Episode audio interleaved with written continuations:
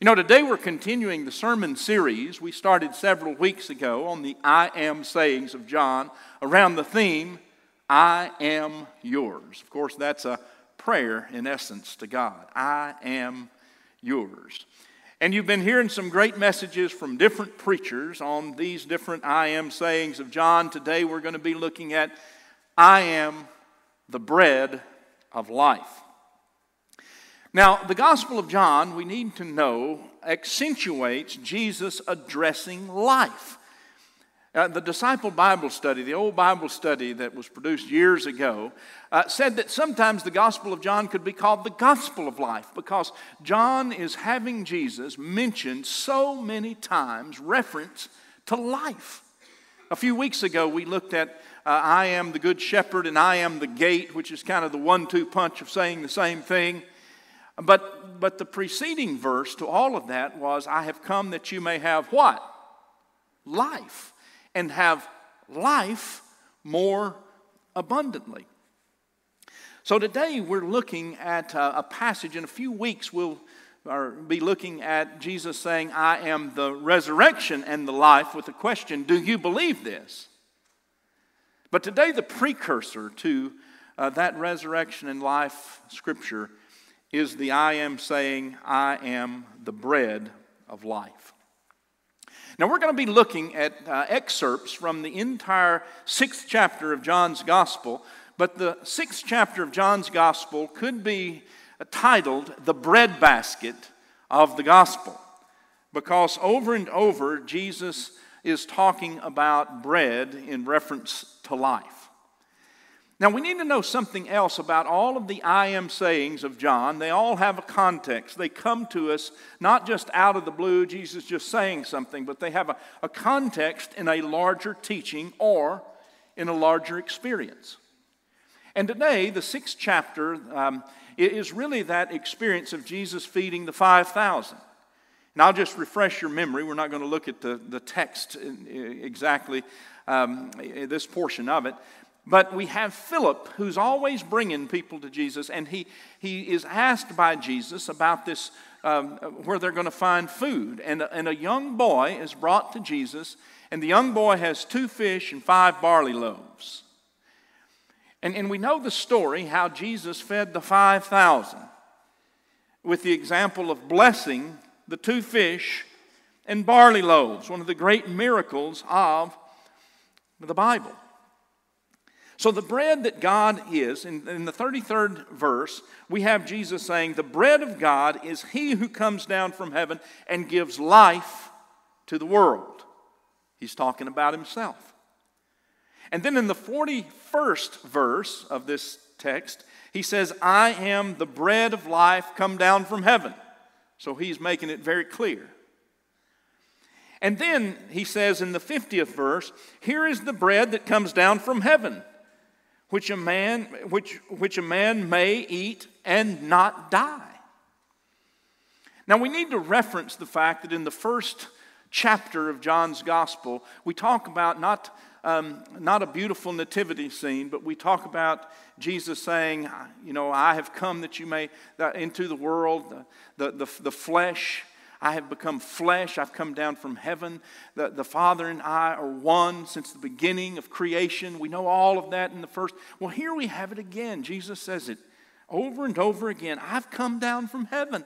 I've come down from heaven. I've come down from heaven. The bread of life. Now, let's talk just a little bit about bread. Because I think, in essence, Jesus is saying, uh, two things, or he's calling attention to two aspects. So, this is a little teaching moment. First, the New Testament speaks about bread in the sense of a loaf of bread. We've already talked about how Jesus took five barley loaves and the two fish and fed the multitudes. Well, what we need to know is that poor people in that day uh, knew that a loaf was not a loaf that we would think of today, uh, a, a piece of bread that you would slice into pieces, but a loaf was about the size of a tortilla. In fact, a tortilla would be a loaf in Jesus' day. And the poor people often found themselves grinding different kinds of grains or food substance to make what was called bread. And a barley loaf would be the food of a poor person. They would also make bread out of ground beans or peas or, or, um, or oats or lentils or even acorns to make this loaf of bread.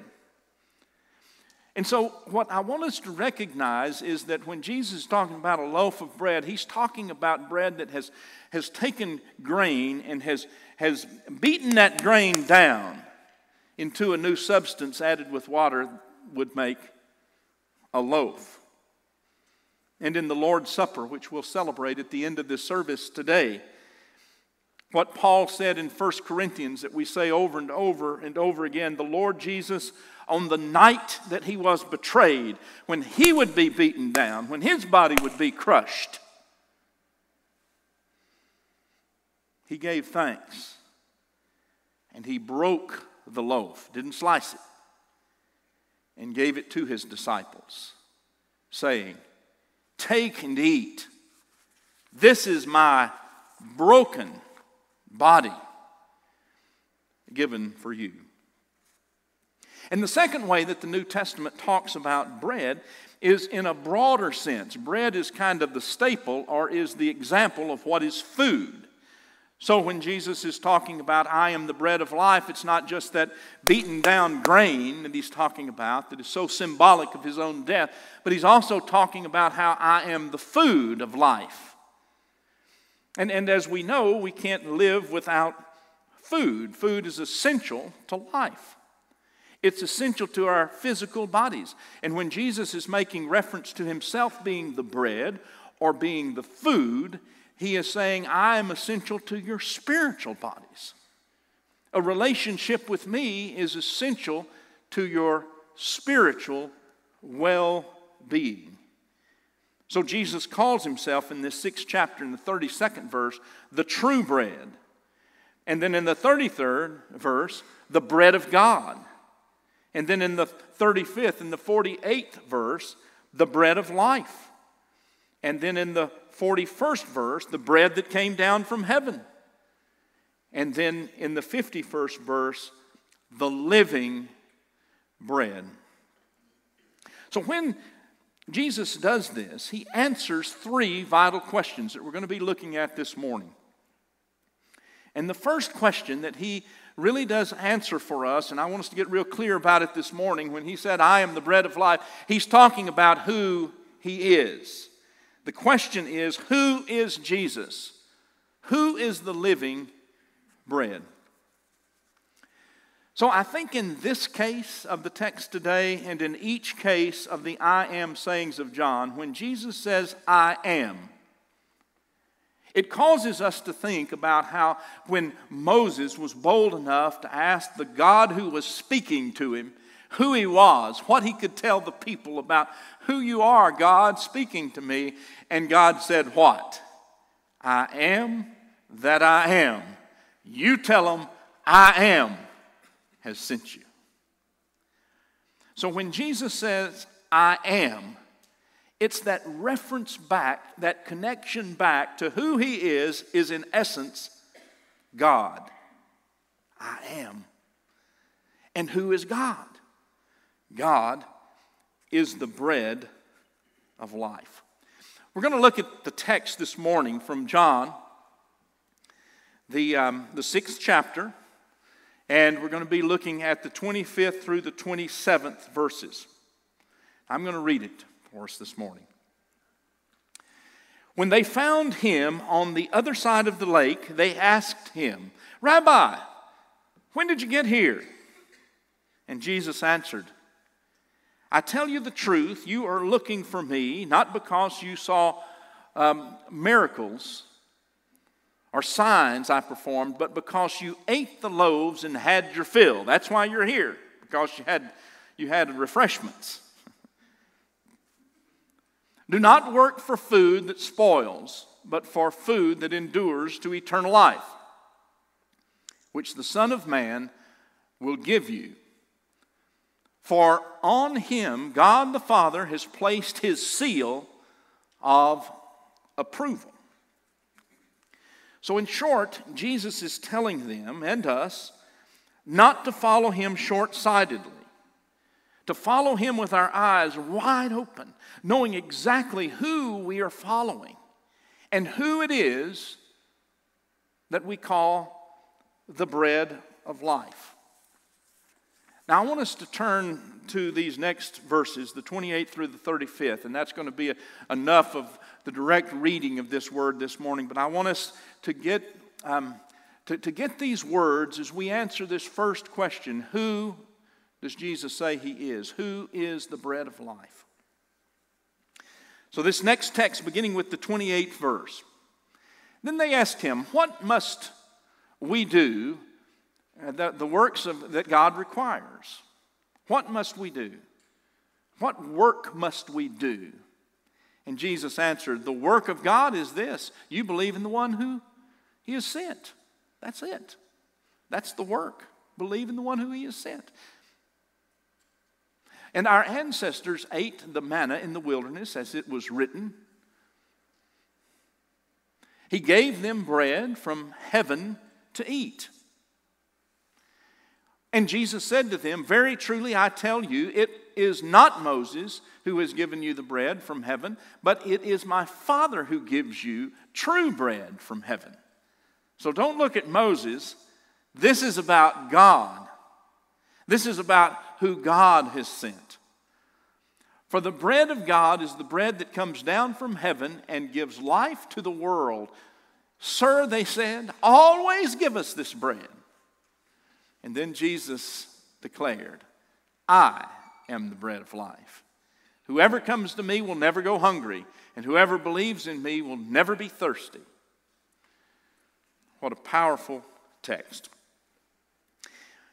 In short, they wanted to know how they could work to earn the bread. I think this is very important that we get this clear, just as it was very important for them to be clear.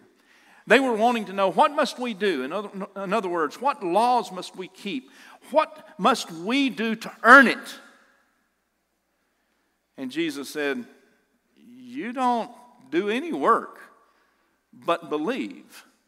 That's, that's the only work that is required of you. I have come down from heaven uh, not to do my will, Jesus said, but to do the will of Him who sent me. That's in verse 38. So I, want us to get this very clear this morning about who Jesus is and who he is as the bread of life and how that coincides with the way Jesus keeps God's will. Later on in the story, we read that excerpt about uh, Gethsemane, how Jesus in agony is praying about his upcoming um, uh, life that would lead to a cross. It's on that Thursday night before the Friday when he's praying so, so, um, so intently that the, the sweat's like great drops of blood, the scripture says. But we remember how he concludes that prayer Not my will, but your will be done. Now, friends, over and over and over again, Jesus is not only the example of God, but he's the example to us of how we live in relationship with God. And how we live in relationship with God is to try to be right in keeping with God's will, to want to be about the things that God would will for us. We, we know in part what that will is through the Scripture, but we also know in part through our prayer life and through what the Holy Spirit tells us about God's will. Just as we saw in Jesus how he was praying, and he said, But not my will but your will be done. And let me tell you, he could pray that prayer knowing that he could trust God because God always wills the very best for us. And you might say, well, that led to his crucifixion, it led to his death. That was God's decision because God was, in fact, Jesus. And he was putting his human side, his human will aside, so that he could accept his godly um, uh, person and to do what we couldn't do for ourselves, and through his sacrifice, could make us one with the Father. But we also know that that crucifixion, that Friday, is not the end of the story. That God's will was that Jesus not would not that he would die, but that he would he would die and be raised from the dead, so that we would know that we can trust God's will, because God's will always leads us to that heavenly, eternal experience. Jesus said, I am the resurrection and the life. Do you believe this? We'll talk about that in a few weeks. Now, the second question this morning is how do we get this living bread? If we're real clear that, yeah, Stan, I believe this morning, I'm here, I'm a Christian, I could be a lot of other places, but I'm here at Lover's Lane this morning because I, I really do believe that Jesus is the bread of life. I mean, it's not that I haven't had doubts, I have from time to time, but I'm here because push come to shove, that's where I am. I believe Jesus is the, is the living God. So the second question is how do we get this living bread? And the answer today from Scripture is if anyone eats this bread, he or she will live forever. Now, we've seen that it's not by our works. Jesus put that to rest. It's, it's by your belief, it's by your faith. It, it's not by what you do, it's not how you earn it, because Jesus had already paid the price on the cross for us. Therefore, all we must do is receive by faith the person of Jesus, the living bread. We say, Lord Jesus, I take you to myself that I may live, truly live, live abundantly, and live forever in you. Now, this morning, I want to talk briefly about how we make this decision. How we make this decision. There are three elements of personality that are involved in any faith decision they are the intellect, the emotion, and the will. Now, the same three elements are also found in following, falling in love. So, I want to kind of make this a little bit romantic in, in order for us to really get the gist of how we make faith decisions.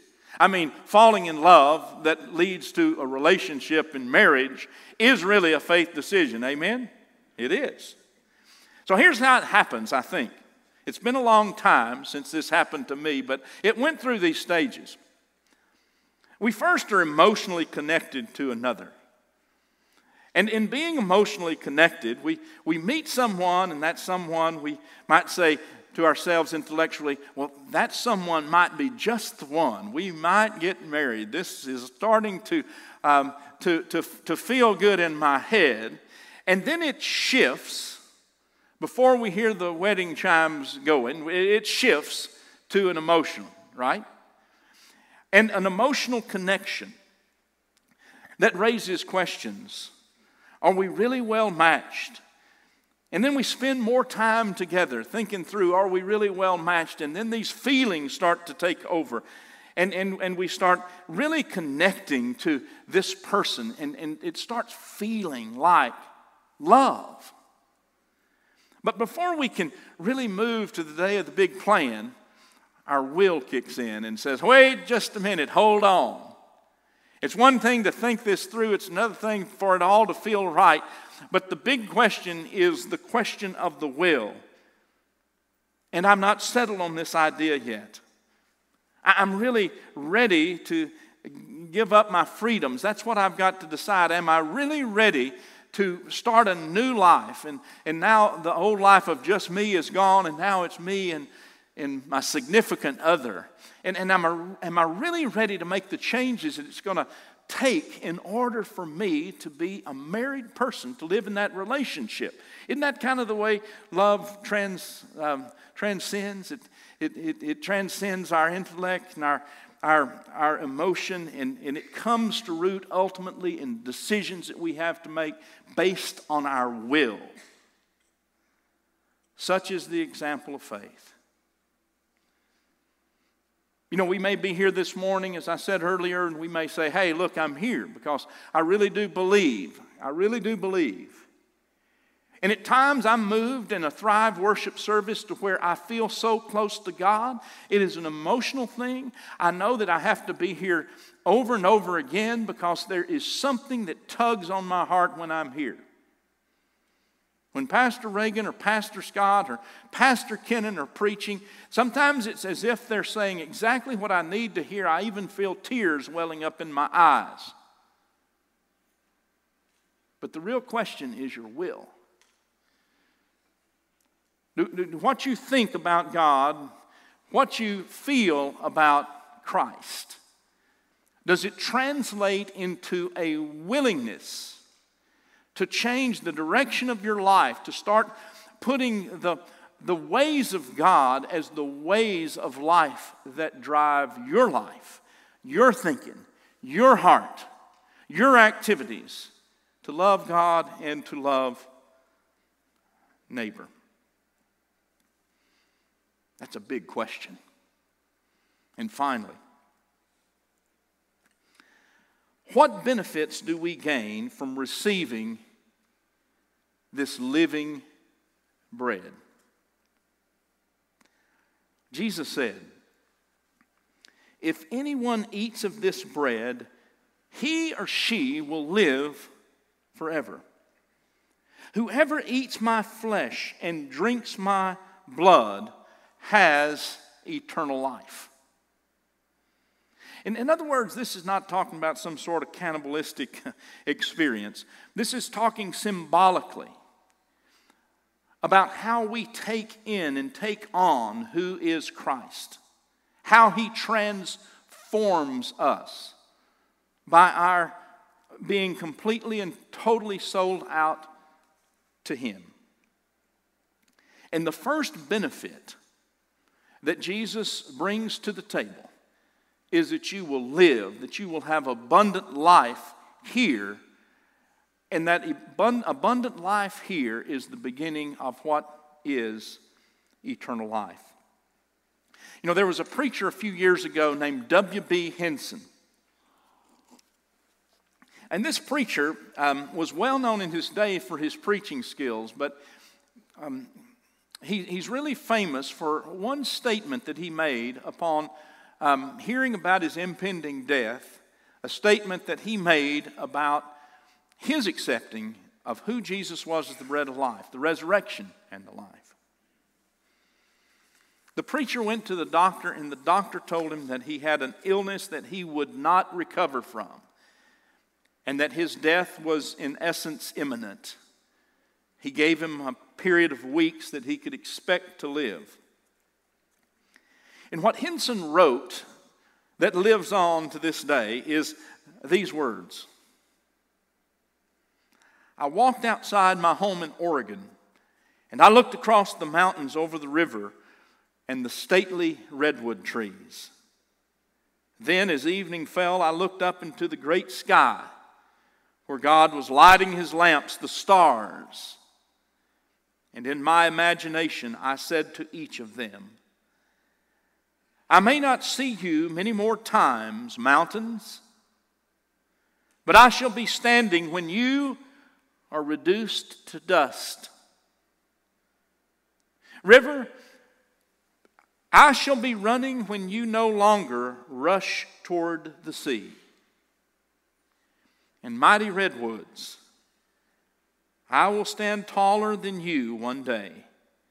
For one day you shall topple, and I shall be standing tall. And stars, I shall be bright when you shine no more. W.B. Henson understood that death is the, is the end neither of this life nor the beginning of a new life. It is merely a milestone in eternal life. See, I, I, think it's real important for us to understand that eternal life is not just a promise of what happens when our life here is done. It's that for sure. But eternal life is life that, that, that starts when we make that willing uh, acceptance of who Jesus is as the bread of life that feeds our souls that takes us forward through this life, no matter what this life may um, uh, deal us. And, and it will, will, will bring us to that place that one day we will die, but that will be but a milestone of the continuation of eternal life that Pastor Henson spoke so eloquently about. All the riches and all of the resources of everlasting life are present now.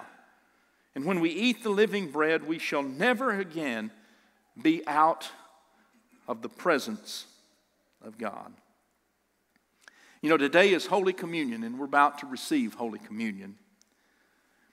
We're about to again uh, be reminded of the scripture where Jesus says in that sixth chapter, the breadbasket chapter of John's Gospel, Whoever eats my flesh and drinks my blood has eternal life, and I will raise him up.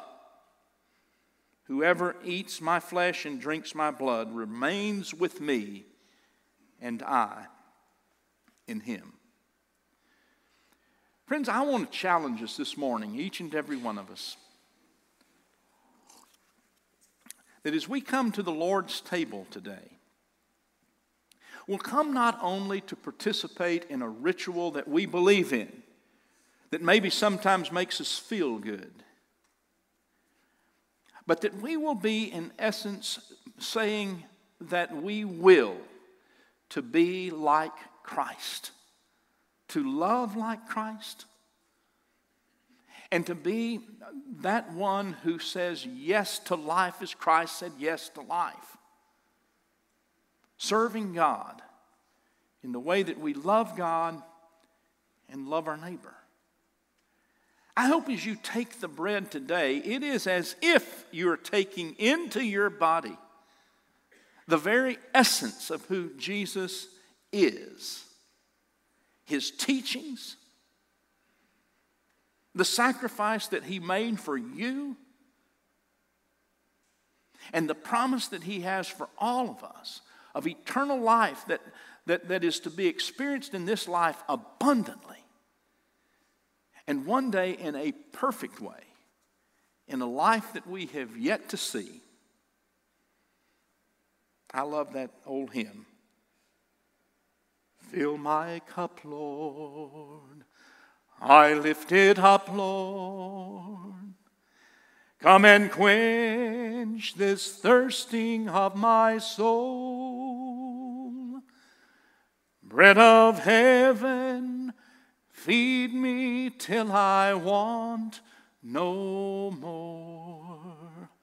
Fill my cup Fill it up and make me whole.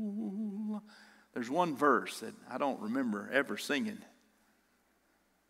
So, my friend, if the things this world gave you leave hungers that won't pass away, my blessed Lord will come and save you if you kneel to him and humbly pray. Fill my cup, Lord. I lift it up, Lord. Come and quench this thirsting of my soul. Bread of heaven, feed me till I want no more. Fill my cup, fill it up, and make me whole. Amen.